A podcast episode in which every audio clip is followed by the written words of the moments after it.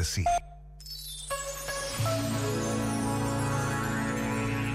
Conseguir retirar o bem de tudo que nos acontece. Que desafio! Mas não é uma utopia, um desejo impossível de alcançar.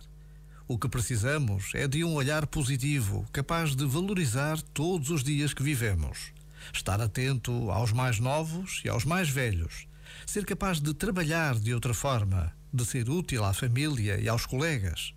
Ser capaz de pequenos ou grandes sacrifícios em nome de um bem maior por vezes, basta a pausa de um minuto para nos decidirmos a viver cada dia de forma diferente, capaz de valorizar tudo o que somos e temos.